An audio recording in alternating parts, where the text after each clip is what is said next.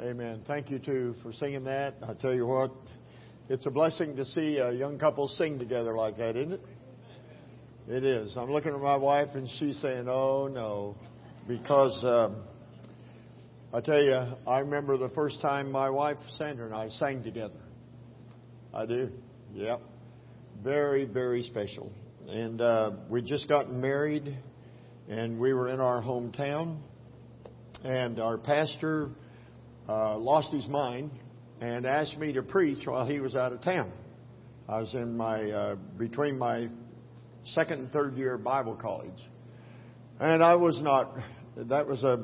I wasn't ready to do that kind of you know preaching all day. So anyway, I was doing the best I could to be ready. And my oldest sister, who I called the chief musician at our church, my oldest sister said, uh, "You and Sandy are singing this Sunday before you preach." I said, I don't think so. And she said, Oh, yes. Well, you know, older sisters think they're a mother also, you know, and it's hard to tell them no. And so we got together and we practiced, and I believe the song was In Times Like These, a good old song. And my wife and I got up that uh, morning and sang together for the very first time in church like that, a special. And it's just so memorable and so special that very first time you do it, you know, it's just amazing. And it's made even more special by the fact that was the last time we sang together as well. And uh, have never done it again. I've said to my wife, how about you and I do a duet? Oh no, she'll just, uh, no, she rejects that in a hurry. In fact, when I start singing in a sermon, she'll sit there and shake her head no, so I just look somewhere else and sing, you know. But anyway, thank you all for singing. That's a beautiful song, and it is it is a good thing to see a husband and wife stand together and sing like that. It's a blessing. It's touching, and I appreciate it very much. I've had the uh, wonderful privilege of uh, preaching in quite a few uh, ordination services and bringing the charge or the challenge or the message uh, in an ordination service, and I'm I'm always thankful for that. Uh, typically, we would uh, take the uh, text like uh, Paul is giving charge and challenge to Timothy to be a good soldier of Jesus Christ, to preach the word, you know, the whole gamut of what Paul spoke to Timothy about. And we could use Titus as well, but mainly what he spoke to Timothy about, I've often used that. And I've never, ever used what I'm going to do tonight. Now, here's the thing. Uh, often we preach about the qualifications of a preacher, a pastor, an overseer. We preach about that. Uh, we uh, interrogated them uh, that had to do with these very qualifications today. And if they had not measured up to the qualifications, then the pastor would not have recommended to the church to go ahead uh, and consummate the ordination of these two men. So that's done.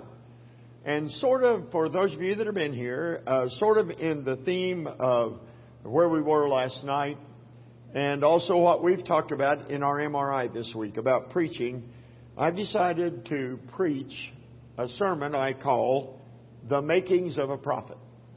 The Makings of a Prophet Preacher. Now, I, I want to say that there is a need for prophet preaching in our society in our churches, there's a need for prophet preaching. Somebody said, I don't know, what do you mean by prophet preaching? Well, may I encourage you, uh, when you get a chance, read the prophets. And you'll see that the prophets are not the kind of men that came along uh, to various places in their nation, these prophets to the nation of Israel. They wouldn't come in this city or that city or stand and preach. And, and their approach was not, Hi, I'm your prophet. God loves you and I love you too. Keep up the good work. No. Prophet preaching was usually something like this. Thus saith the Lord. And then they would commence to confront the people with the word that came to them from God for that people. And it wasn't always a pleasant experience. Now, was there ever commendation? Uh, where there was occasion for commendation, but the purpose of God sending the prophets oftentimes is because the nation was awry. They, they weren't going the right direction. Uh, they were out of step with God. They were not in submission to God and not in obedience to God. And I can just say right now that not only uh, for our culture at large, but for uh, the churches, the people that occupy the pews, the people of God, the saved people, I'm telling you, there is overwhelming evidence that they need, our congregations need confronted with, Thus saith the Lord. And oftentimes it's in a way that corrects, that rebukes, that uh, gives instruction in what is right, and admonishes against what is wrong. I'm just saying there's a need for prophet preaching. And um, I, I started to bring to the uh, pulpit tonight, and I forgot it, left it in my room. Uh, I'm a type 2 diabetic, so, you know, I try to keep up with things, and I, you're supposed to check your blood every day or two or three times a day, and so I do my best to check it about every two or three months and keep up with it that way, you know, and so uh, the way you do that is you have these little, uh, uh, this little gizmo where you take a, a thing uh, that has a needle in it and you push it in this little instrument and then you pull the top off and here's this little needle. You push the button and hold it against your finger and it, and it pricks a little hole uh, in your skin and then you might have to squeeze it or not and a little blood comes out. Then you take the other mechanism and the strip and you put the blood on there and then it'll read your blood sugar that way. And so you, you have this prick and it goes into the finger and a little blood is drawn. Now, in the Bible, I want you to listen to this. In the Bible, it says that in this conflict, the spiritual conflict that we are in, that we are to put on the whole armor of God, you know, in Ephesians 6. And it's not my purpose to talk about the whole armor of God, but he ends by saying, and taking the sword of the Spirit, which is the Word of God. Now, there's a lot of difference between a little diabetic needle that pricks the finger and a sword.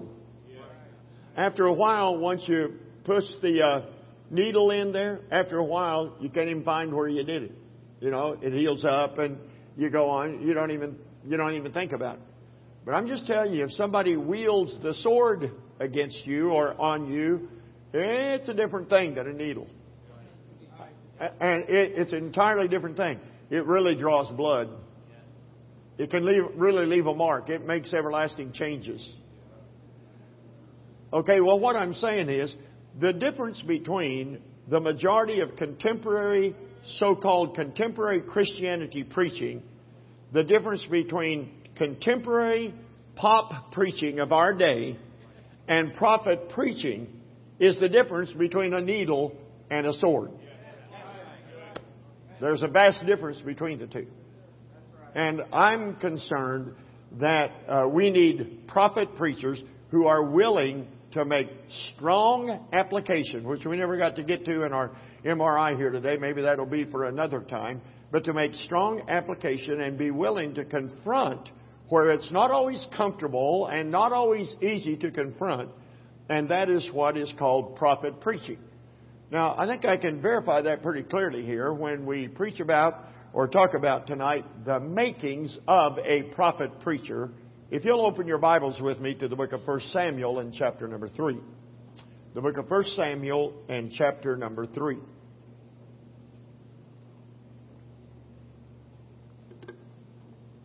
First Samuel and chapter number 3.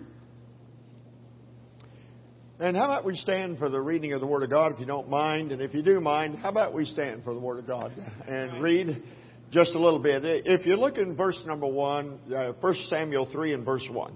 And the child Samuel ministered unto the Lord before Eli. Now watch this. And the word of the Lord was precious in those days. There was no open vision. So the word of God is precious has to do with the fact that it's rare. It's rarely heard. They, that's the time they were. We'll talk more about that in just a little bit. And the Bible says there was no open vision. Now, in the following verses, it tells about Samuel who has been delivered by his mother to Eli. And uh, you know how that she gave him to the Lord. She said, if you'll let me bear a child, I'll give him to you. And so Samuel was born and she takes him, many believe, when he was around the age of seven to nine years of age, took him to Eli and left him there to learn the service of the Lord. And uh, by the time we come to our account, then it is believed by most that Samuel would be around 12 years of age. Now, some of this is speculation about the age, but probably seven, eight, nine years old when he went there. Maybe has been there three, four years with Eli, and and and is about uh, around 12 years of age. And I, somebody says, why doesn't the Bible give his age? I don't know. Probably because people would say you can't be called to preach until you're 12 or something like that, you know, or you can't know the Lord. The Bible says right here in our account that at this time, at the beginning of our story here, Samuel did not yet know the Lord. And so I, am not sure why the exact age, uh, ages are not there. They just are not. But it seems like it would be around that age. Well, by the time we come down, uh, to verse number 7, uh, the Lord has spoken to, uh, to Samuel two different times. In verse number 8 is the third time. And each time that Samuel hears his name called, Samuel, Samuel, he thinks it's from Eli, goes to Eli, and says, uh, Here I am, speak. I, I, I hear, speak. And Eli says, What are you talking about? I didn't call you. And so Samuel goes and lays down, and they go through that three times. And so if you look down in verse number, uh, verse number 10, the Bible says, And the Lord came and stood and called as at other times. So now this is the fourth time that the Lord came and, uh, and, and, and, and, and stood and called as at other times, Samuel, Samuel. Then Samuel answered, Speak, uh, speak for thy servant heareth. And the Lord said to Samuel, and, and Eli had given instruction to him that the next time you hear that, it's not me, it's the Lord. So just say, Speak, thy servant heareth. And he does that. Verse 11. And the Lord said to Samuel, Now imagine this happening to a boy about 12 years of age. Somewhere right there in that age bracket. And the Lord said to Samuel, Behold, I will do a thing in Israel at which both the ears of everyone that heareth it shall tingle. This will be astounding news in Israel. Somebody say amen so I can keep going. I mean, this is going to be significant news. This is headline stuff that God is giving the information to Samuel. Now, verse 12. In that day I will perform against Eli all things which I have spoken concerning his house. When I begin, I will also make an end. For I have told him that I will judge his house forever for the iniquity which he knoweth, because his sons made themselves vile, and he restrained them not. And therefore I have sworn unto the house of Eli that the iniquity of Eli's house shall not be purged with sacrifice nor offering forever. Eli's house has gone past the point of no return. And God is going to judge this house and cut it off. Verse 15. And Samuel lay until the morning and opened the doors of the house of the Lord. And Samuel feared to show Eli the vision. Then Eli called Samuel and said, Samuel, my son, and he answered, Here am I. And he said, What is the thing that the Lord has said unto thee? I pray thee hide it not from me. God do so to thee, and more also, if thou hide anything from me of all the things that he said unto thee. And Samuel told him every whit, and hid nothing from him.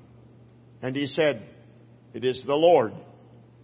Let him do what seemeth him good. That was Eli's response. And Samuel grew, and the Lord was with him, and did let none of his words fall to the ground. All Israel, from Dan even to Beersheba, knew that Samuel was established to be a prophet of the Lord.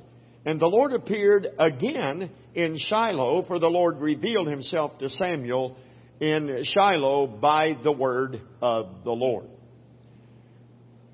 Now, I intend tonight to preach to Brother Franz. It's their ordination. And to Brother Andrew. And I'm preaching to them in your hearing. Now, I may look at you, I may get tired of looking at them after a while, you know, and I'll be looking at you and trying to make eye contact and the whole thing. But I am interested in preaching to these young men about the need of becoming a prophet preacher. A prophet preacher. The makings of a prophet preacher. Father, we thank you for your word. We pray you bless our time here together. May it be profitable. Again, we say thank you for the occasion. And I pray that this uh, segment of the service would be meaningful, helpful, and profitable to Brother Franz and to Brother Andrew, and that it would be beneficial, yes, to this congregation and those who are assembled here uh, with the folks of Open Door Bible Baptist Church. I pray that you would get glory to yourself and work in the lives of these your servants who have been ordained in Jesus' name. Amen. Thank you, and God bless you. you may be seated.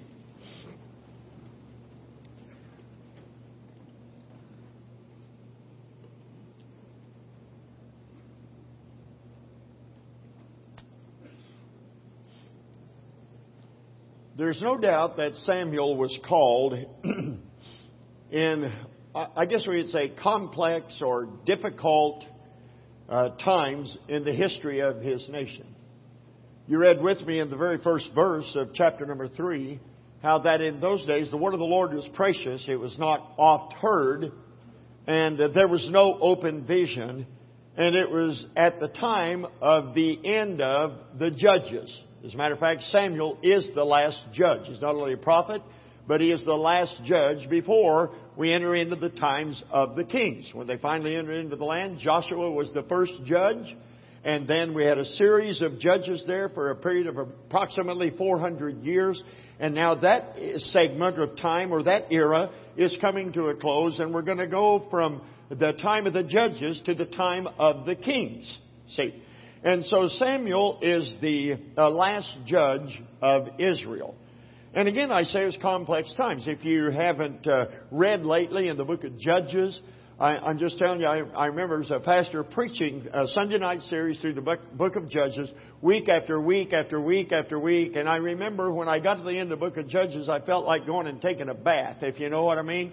Because the moral condition, the spiritual and moral condition of the nation of Israel it was on a downward spiral. And as a matter of fact, as you read through the book of Judges, there are times that you have to stop and remind yourself, I'm reading about the conduct and the action of a people that agreed to covenant with God and that God made His people and said, I will be your God and you will be my people. And they're acting like anything but the people of God. And so again, I would say that the, the book of Judges or the times of the Judges would be characterized by a spiritual spiral downward until it's hideous. The uh, spiritual condition, the moral condition of the land. And I don't think you have to be a scientist or have a great intellect to understand that we live in a culture that is uh, the time of judges type uh, culture in our time, in our era. There, there's no question about that. I mean, I just jotted down here, we live in a time of corruption, vile behavior. We live in a time of greed and lust, and we could just go on and on till everybody's discouraged, you know, about the issues that we have and what is taking place right before our very eyes in the world, yes, but mainly we, uh, I, at least for myself, I'll speak for myself, I'm concerned with and I see the most of what is taking place in what is called the United States of America and in our culture. We are not alone in our problems. I understand that. But if we have a responsibility to be mindful of and be aware of the situation, and I would look at our uh, culture and our society today and look at what is called pop Christianity. In other words, I'm not recommending you do this, but every once in a while I do it just to kind of keep my thumb on the pulse beat of what is being said out here in the preaching of our country, what people are being exposed to on the television, so-called preaching stations and so forth. And you hear the positive, the, you hear the positive uh, health and wealth and prosperity gospel and, and uh, you feel good about yourself. There's a champion within you and on and on and on. You can buy books. The best-selling books are not how to humble yourself and get right with God. The best-selling books are self-esteem, see yourself as good, dream big, and have all of this kind of stuff. And, and it makes me want to rise up and say, where are the prophets? As a matter of fact, I'm not looking now at Christianity at large. I'm looking among Bible believers. I'm looking among Bible believing Baptists and I'm saying, where are the prophets? Where are the prophets like of old as they would come now in the times of the kings? Where are the prophets like as in the early part of the book of Judges? Where are the prophets will stand up and say, thus saith the Lord, you're in trouble with God. Thus saith the Lord, this is not right. Where are the prophets? And there is a need for prophet preaching. I don't care if anybody agrees with this or not. There is a great need for prophet preaching. Now, Samuel is called to be a prophet. I said that he is the first judge, but he manifestly is a prophet of God. And when we consider that he was in fact a prophet, well, we understand that he was a preacher. Well, what went into him becoming a prophet preacher? How is a prophet preacher made evident or manifest or how is it developed? How does this go? Well, we have a classic example here. So Samuel, as a boy of about 12 years of age, is spoken to by the Lord. And he is put to a very serious test in his first prophet assignment. Now, when I told you a while ago, Sandra and I just got married, and uh, I was about uh, when I was doing this preaching at our church, I was uh, a month away from being 21 years of age. We were 20 when we got married, and so I was about a month away from being 21 years of age. And I look back right now and I think, oh my soul, what if I'd have been given this job when I was 21 years of age? I'd have probably passed out and pulled a Jonah, found me a boat somewhere and run. You know what I'm talking about? And, and yet Samuel was 12 years of age. Now come on, I want you to admit with me that this is quite a test that he is being put to in his very first prophet assignment he is going to go to, are you listening, to the priest. Not a priest, the priest. Now Eli's the big man. Can I say it that way? He's the big man. He is the priest. And his sons that work with him. And Eli's the priest, and the sins of the sons are very well chronicled in the Bible. They made the people despise or abhor coming to bring offerings because they were greedy and they did not take the offerings on behalf of the Lord in relation to the people. They made use of it themselves. They exploited the people. They were immoral with the women that would come to the house of God. I'm just saying it was a bad, bad situation. And what made matters worse was, as you read with me, is that though while his sons made themselves vile, Eli didn't put a stop to it. Eli restrained them not. He, he did not resist as he should have resisted. He did not put a stop to the behavior and the conduct of his sons. It's sort of like, well, I'm getting old and, well, these are my boys and these are my sons. Come on, I've seen even that kind of favoritism that takes place in some ministries right now, 21st century, United States of America among independent Baptists. I've seen that. So I understand how it worked right there. That Eli kind of had this mentality, this attitude, well, these are my sons and, and, uh, I, they're not perfect. They're not perfect. Boy, does people get a lot of miles out of that. People can commit uh, deplorable and horrible sins, and the answer is, well, nobody's perfect. Well, I think most everybody understands that. But an abomination is an abomination to God. It doesn't matter how it's measured to everybody else's behavior. It's an abomination to God. And that's what was going on. And so here's what Samuel's role and responsibility is that he is to go and tell Eli that God, we'll just go look in verse number 13. For I have told him that I will judge his house forever for the iniquity which he knoweth, because his sons, I'm going to judge his house forever. I have sworn, verse number 14, unto the house of Eli, that the iniquity of Eli's house shall not be purged with sacrifice nor offering forever. Samuel, 12 years old, you go tell the priest what I said. That's his first assignment. Go tell the priest. Okay, so you're sitting there. Okay, so what about that? Well, here's what about that. Uh, you and I probably don't have any way to understand the significance of the priest in his nation. In other words, uh, Samuel would not have been like a part of a subculture in the nation. You understand what I'm saying? This is the covenant people of God. That's why we got to be careful when we talk about God and Israel and try to make application in the United States of America. This is not, our nation is not a covenant race of people. This nation is a covenant race of people, the people of Israel, and God entered into a covenant with them and they agreed to that covenant. As a matter of fact, the way that God describes the relationship, if you read Jeremiah chapter 3 is, I am married to you, O Israel. And so they entered into that kind of agreement and that kind of a covenant. And here is Eli, and he is the main one. He is the main priest. He is the one that is to be the intercessor between the people and God. And he's messed it up royally. And he is one of the most significant people in the entire nation. And here is a 12 year old boy that is told by a priest that he should look up to and be able to respect. He is told by a priest uh, that, uh, told by God to go tell this priest that he is going to put an end to his house and no amount of offerings and no amount of sacrifices and nothing is going to change the mind of God about this. The house of Eli is condemned. Now you go tell him that. That's his first assignment. Yeah. You'd hope the first assignment would be go tell him how wonderful heaven's going to be, you know, stuff like that. Oh no, no. You, you'd think you'd hope the first assignment would be uh, you, you you need to know God cares for you and loves you, but oh no, it's to go to the priest as a 12 year old boy and be obedient to your assignment and say you're done. It's over. God's judging you. No, no, no. Don't go running for sacrifices and offerings. Too late. Is everybody with me here? That's exactly where it is. So let's see how this story goes. Look down in verse number 15. So uh, Samuel has been instructed uh, by the Lord, and Samuel lay until the morning. Now I don't know what time the Lord appeared to him and gave them this vision, but I'm just kind of guessing that it says he lay till the morning instead of slept till the morning because he probably didn't sleep a whole lot.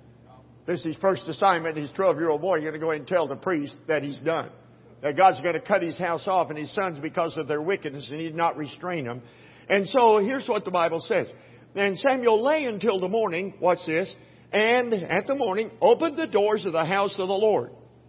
And the fledgling prophet experienced some fear. Oh, I thought this Samuel was a bigger boy than that. well, how many of you are ready to criticize him for having a little fear in him? See, well, God doesn't criticize him for it. And it would only be natural that a 12 year old boy would have fear. So look on, and he says, um, uh, lay until the morning, and Samuel feared to show Eli the vision. Eli uh, called Samuel, verse 16, and said, Samuel, my son, and he answered, Here am I. Maybe like that. Fear in his voice. I'm not making this up. It said he had fear. And when Eli said, now the moment has come, come on, the defining moment is here. It's time. And Eli calls Samuel and he says, Samuel, my son. And he said, here am I, in probably a shaky and a, and a fearful voice. And look in verse number 17. And he said, Eli said to Samuel, what is it? Now watch this. What is the thing that the Lord hath said unto thee? Now, now he didn't even give him a chance to answer, and he goes on to say, I pray thee now, I pray thee, hide it not from me.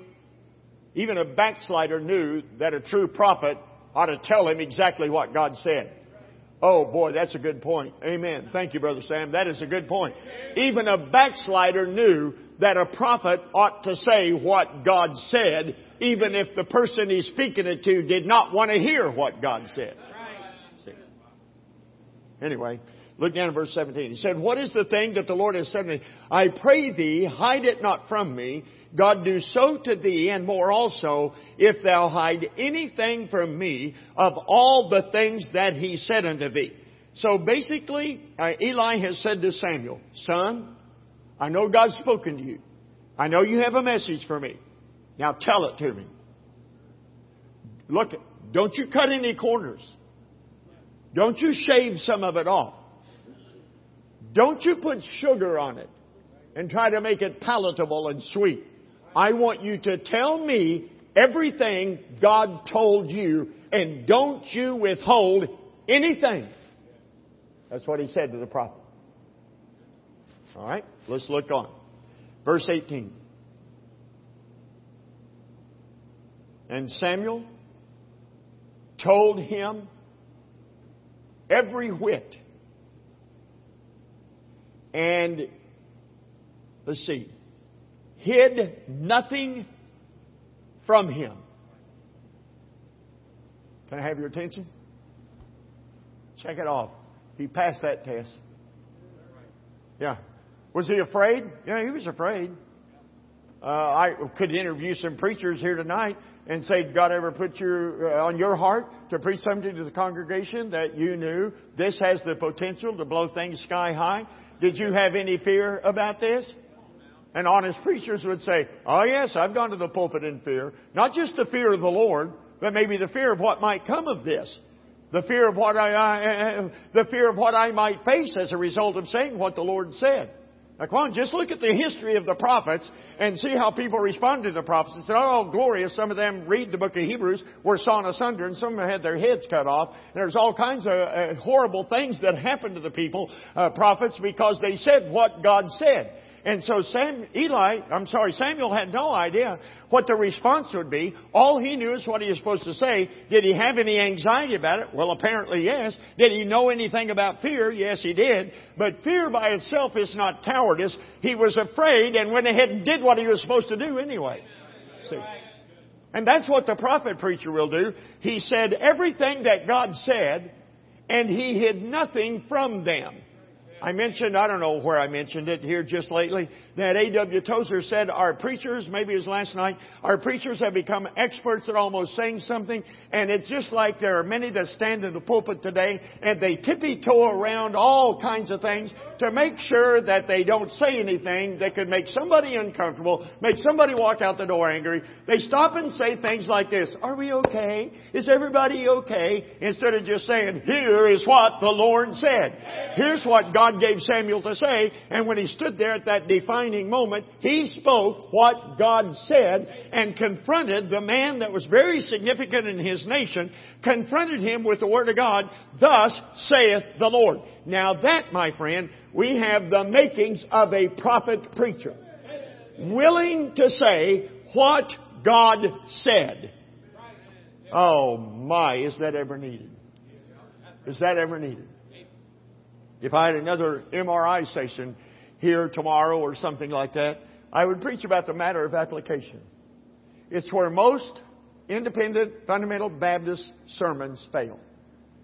Weak or no or poor application. You know why there's little application? Because of the repercussions that come from confrontational application. That's why. So, can we say this, what God says, and still make everybody happy? If that is your concern, please go get a job and make an honest living. This isn't going over very good, but anyway, I'm leaving town Monday, so, so what? So I'm just saying, these guys are going to be preachers. Take the Word of God, uh, say what God says. Sometimes you know. Look, I, I, I'm not the kind of preacher that does this, and I don't even appreciate those that do, that go looking for something so that it, where in the church they may take the Bible and attack something that's in the church. And they're going after. I'm, I'm not into that. But I'm just saying this. In the course of preaching and being faithful to the Word of God, in other words, you preach the church letters, you preach the pastoral letters, you preach from the times of the kings and the prophets, you preach from the times of the judges, you can preach in the book of Genesis, and I mean it's just everywhere from the Genesis to the Revelation that some of the things that we preach are going to confront people right where they are. Sometimes you know it and sometimes you don't. And what I'm asking is, does it matter to you whether you know it or not? In other words, sometimes you know there's a situation that this passage is going to address, and it could have a negative repercussion. Well, are you going to go ahead and say it or not? Or are you going to color it and try to make it say something different? Or are you going to put sugar on it and make sure everybody's still laughing and happy about everything, even though they've not dealt with the sin? What are you going to do? Well, I can just tell you what Samuel did.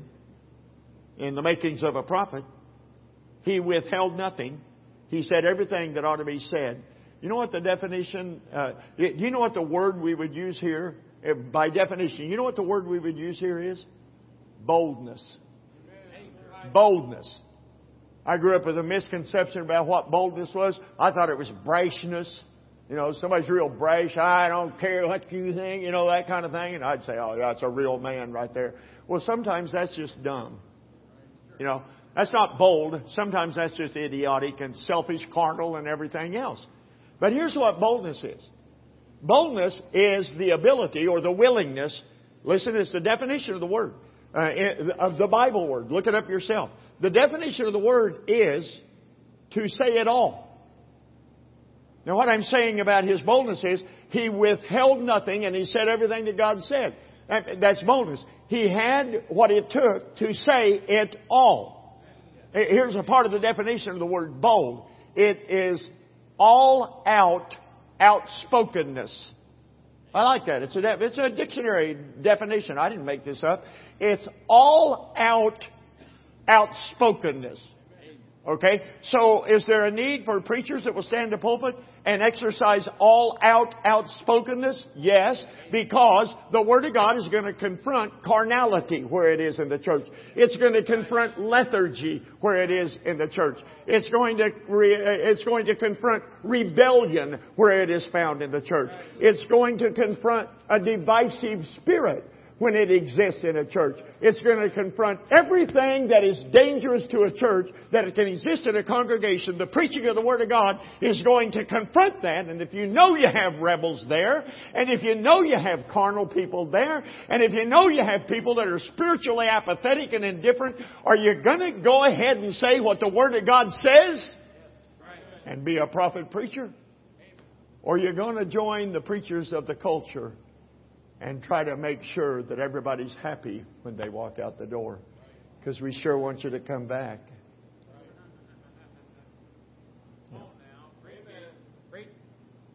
I know. I mean, I'm aware of this. I mean, well, this guy's just trying to run people off. I'm not trying to run people off, but sometimes truth does.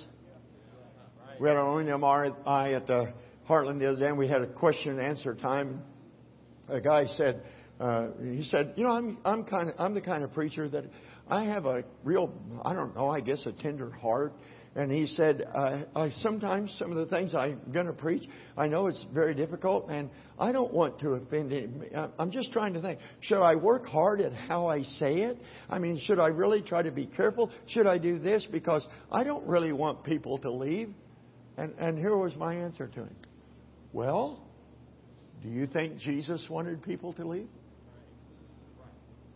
Because if you go to John 6 where he fed the 5,000, there was a multitude, probably 15,000 people there because women and children. So I'm saying the possibility is there's many as 15,000 people there.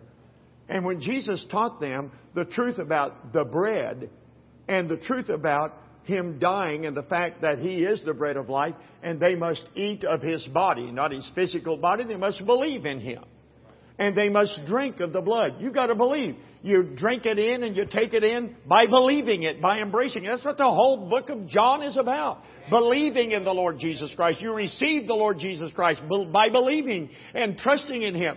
And when Jesus taught this, that He is the bread of life, and it's only His uh, body that He would give and the blood that He would shed is the only way that they may have eternal life. The Bible said that they said, this is an hard saying. And many of His disciples followed him no more. Can you see out of that multitude the people walking away? And I asked this young man, Do you think you're more tender-hearted than Jesus? Do you think you care about these people more than him? Well, Jesus didn't say, Wait a minute, don't leave, let me reward that. Come on, friends. That, that isn't what he said. As a matter of fact, he looked at his disciples and said, Will ye also go away? Right. But he said what needed to be said. Well, the reason I know that is he said, I only speak the words my Father gives me to speak. That's, that's all he ever spoke. Ever. See. So he said what was supposed to be said. And people walked away and followed him no more. He wasn't glad about that. He wasn't glad about that any more than I've been glad about it when some people walk out the door because you take a stand for this is what God's Word says. It doesn't matter what the radio preacher said. It doesn't matter what the TV preacher said. It doesn't matter what the man with 17, 25,000 members said. It doesn't matter about the guy that wrote all the books that everybody's reading. It doesn't matter what they said. It only matters what God said. Amen. See? And that is out, let's see, all out outspokenness. And that is precisely what Samuel did. Bold preaching. I'm not talking about, I'm going to skin your hide today, you know. That's not what I'm talking about. I'm going to get in your face and preach your face off. I can handle that at a preacher's meeting. Most of us need our faces preached off. But I'm talking about dealing with the congregation or preaching to the saints and preaching to people. Uh, that's what I'm talking about. No, that, that, that's not the attitude we're talking about. But there are going to be plenty of occasions when you know that what I am teaching and what I am preaching is counterculture completely. And more of God's people that are sitting in the pews are more plugged into the culture than they are the Bible than we want to think about. It's true. It's absolutely true. Now, if you're going to be a prophet preacher, then the mindset or the preference of the people that you're preaching to will not be as important to you as you delivering faithfully. Here's what God said. Can I help you? Just like Samuel did. Amen. Just like Samuel. Say it all. Say what ought to be said. I mean, this is qualified even book of Ephesians. Speak the truth in love. It doesn't mean you have to be ugly, hateful, brash, uh, hoping you. Some, some, I don't know. I've met preachers where it was like a badge of honor if I ran somebody off with my sermon. Man, it's so hard to reach people. Why would you have that attitude? You know. Right. And so I'm not, I'm not talking about that, but I'm saying dare say what God says. There's a lot of this in the Bible, so it must be an issue. Say what God said. Question. Why would a man, I think this is a good question. Why would a man take a text, a passage? You know, you're preaching, let's say, through the book of Romans or whatever it is.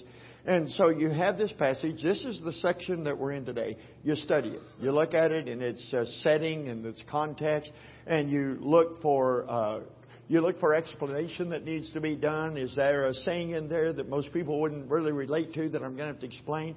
You're looking, maybe there's a word that uh, through the process of the evolution of etymology, you know how words change their meaning. Is there a definition you need to give right here this word? You're studying it out, and then you're putting this context, and you, and you see the main idea and the main point, and you see the application that is uh, intended by God there from the biblical writer. But you know, if I make that application, oh wow, this could create some difficulty. This could put me, this could back me into a corner. This could be a very difficult thing. Now, let me ask you a question.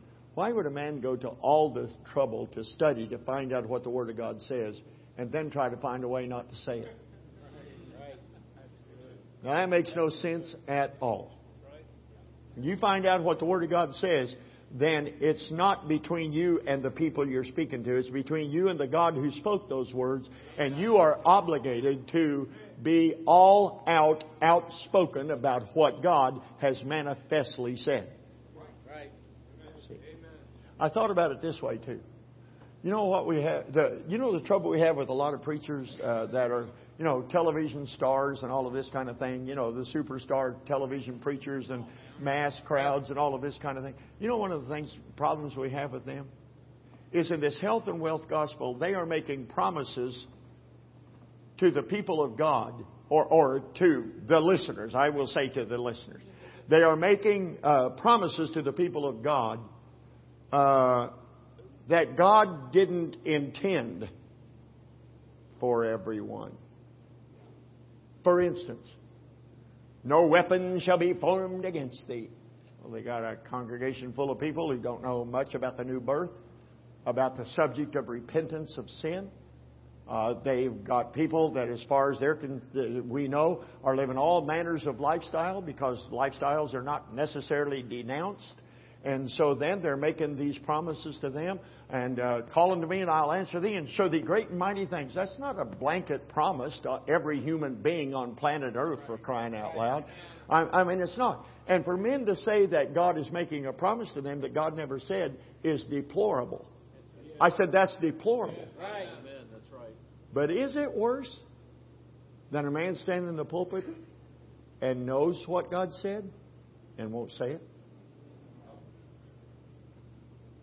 Truthfully, I have less respect for that person than I do the person that lies about these promises of God.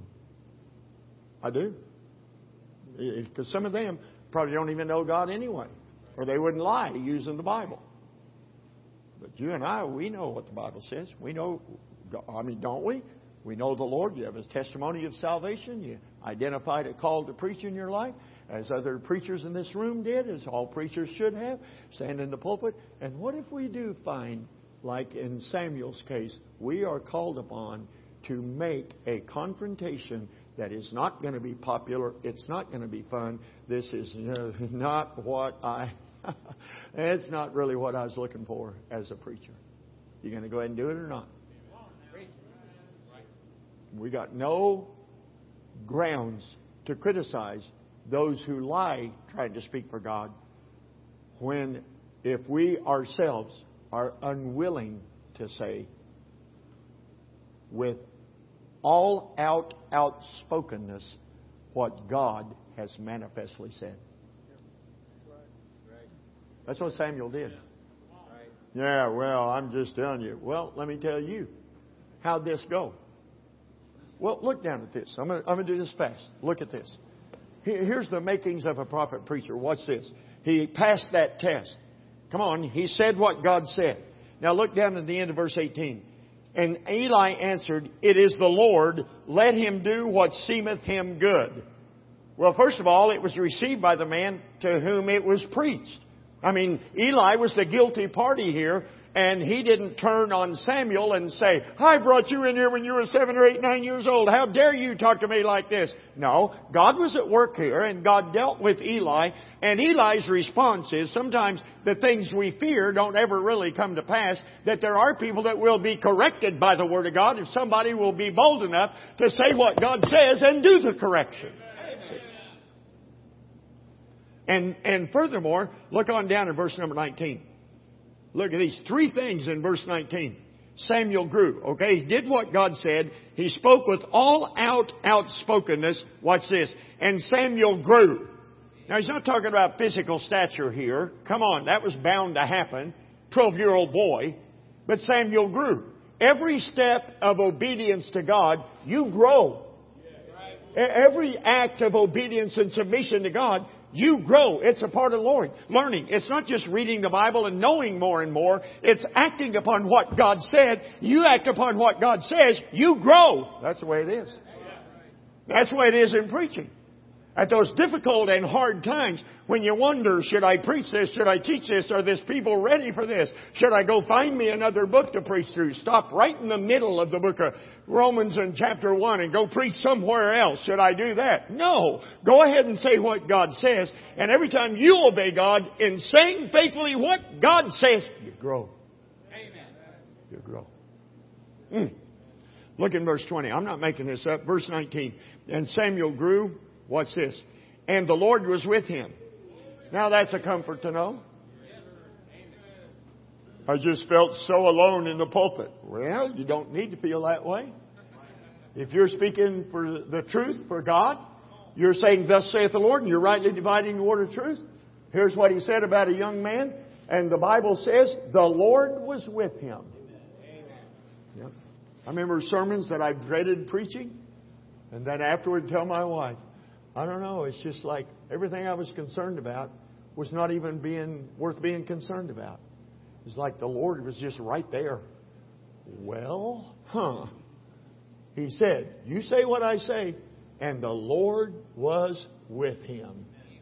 Well, this is pretty simple stuff. Well, well, yeah, what do you expect? Sure, it's simple. Do what God says, He'll be with you. Don't make life more complicated than it has to be. Do what God says. He'll be with you. Oh, the ministry is so hard. Do what the Lord says. He'll be with you. Everything is so difficult in the ministry. I get just, I can't hardly stand to listen to that kind of talk. I, uh, you know, being in the ministry and being a pastor, you know, this is such hard work. Well, you're not the only one that works hard. You haven't to deal with so much? Well, the people you're preaching to are dealing with stuff. Come on. It's not like everybody but a preacher's out here on Easy Street. Now get in there and do your job. Say what God says. The Lord will be with you. Okay. Now look down verse 19. And Samuel grew. This, this is the result of him being faithful to God and saying everything that God said. And he grew, and the Lord was with him. Watch this. And did let none of his words fall to the ground. Every preacher in this room knows what it's like to finish up a Sunday morning or night or whatever the service is, walk out the door and say, I don't know if we accomplished one solitary thing here. And that's, that can be frustrating. It can be very frustrating. But let's be faithful to God. And whether we see the results we want or not is really not the issue, but whether we are being faithful to God is the issue. And when we are, God will see to it that His Word will not fall to the ground. It may be doing a work that you're not able to see as the preacher. I'm not able to see as the preacher. It may be a work that God is doing that nobody else in the church is able to see, but God is doing it nonetheless through the preaching of the Word. It's sort of like Isaiah said that the, that the Word of the Lord will not return void. It's going to accomplish what it does. So let's be faithful to God. And then he says, here's the result. You'll grow. The Lord is with you. And your word won't fall to the ground. Now look in verse 20, and I'm about done. Listen to this. Verse 20.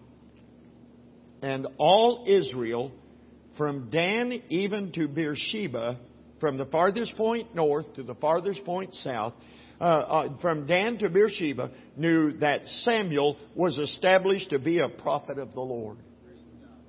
He said what God said. You, you, wouldn't you hate for people to come to your church for a while, preachers? I'll just say, Brother Andrew and Brother Franz too. Wouldn't it be terrible for you to preach five years and then people say, "Well, he's a good man, and yeah, you know, I know he tries and everything, but I just don't know for sure if he's a, you know, like a man of God." Wouldn't that be a sad commentary?